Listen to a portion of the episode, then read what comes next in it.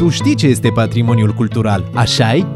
Știi și de ce e important să-l păstrăm și ce rol are arhitectura sau elementele decorative ce o definesc.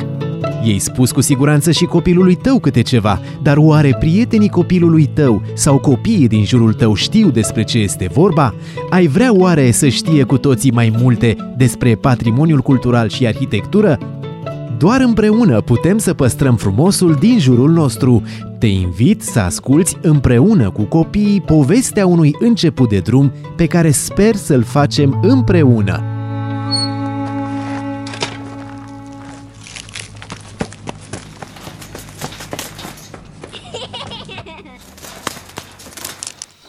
Ce este frumosul? Întreabă Pipin lovind ușor o piatră care se oprește fix într-una din găurile capacului de canal. Ce întrebare grea! Nici oamenii mari nu știu răspunsul la astfel de întrebări. Îi răspunde o voce ce pare să vină din măruntaiele pământului.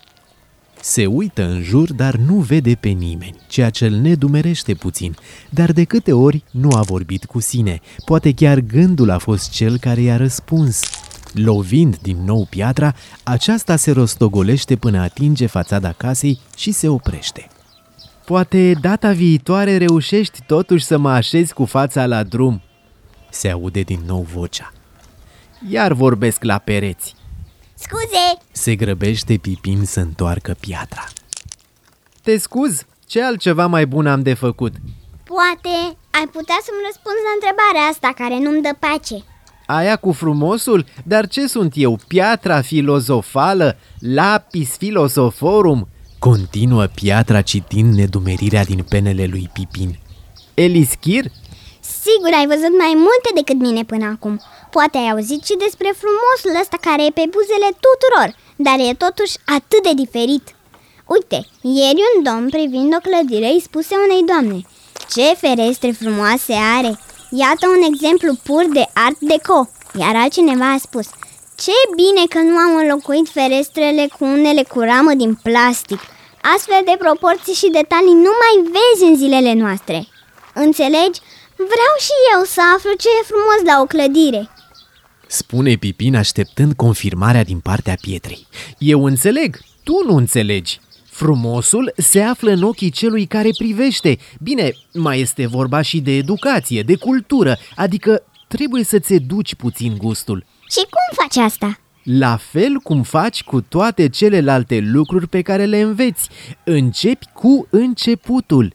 Prima dată înveți alfabetul și abia apoi reușești să scrii și să citești. Așa e și cu frumosul. Prima dată trebuie să știi puțin despre trecut, despre oameni și despre nevoile lor de atunci, despre inovațiile pe care le-au făcut și despre cum frumosul și utilul mergeau mână în mână.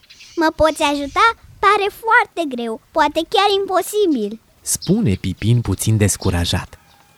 Nu trebuie să-ți propui să afli tot deodată, pas cu pas, ca alfabetul. Uite, ai putea începe prin a face diferența între clădirile vechi și cele noi. Apoi să încerci să găsești diferențele între elementele care le compun, de exemplu, ferestrele.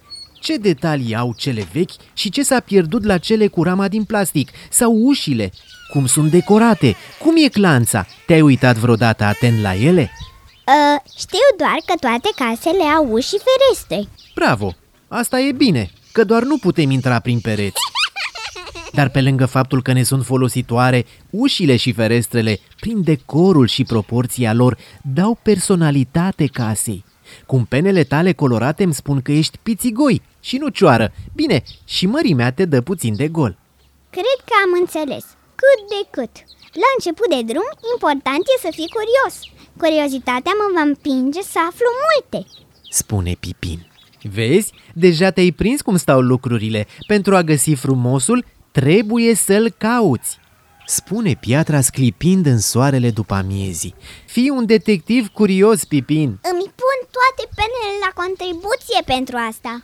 Spune Pipin zbughind-o. E, păsările din ziua de azi, nu tu mulțumesc, nu tu la revedere, spune piatra rămasă cu ochii în soare. Mulțumesc! La revedere! Acum că l-ai cunoscut sau redescoperit pe simpaticul pițigoi Pipin, te așteptăm la adresa de internet pipincelcurios.ro pentru a afla multe alte invitații de călătorie în lumea patrimoniului cultural. Tot pe pipincelcurios.ro poți să-ți înscrii copiii de la 6 la 12 ani la proiectul ACS finanțat de Ordinul Arhitecților din România pentru a afla mai multe despre arhitectură, patrimoniul cultural și ce e frumos în jurul nostru. Împreună vom găsi cele mai frumoase locuri din România în ochii copiilor.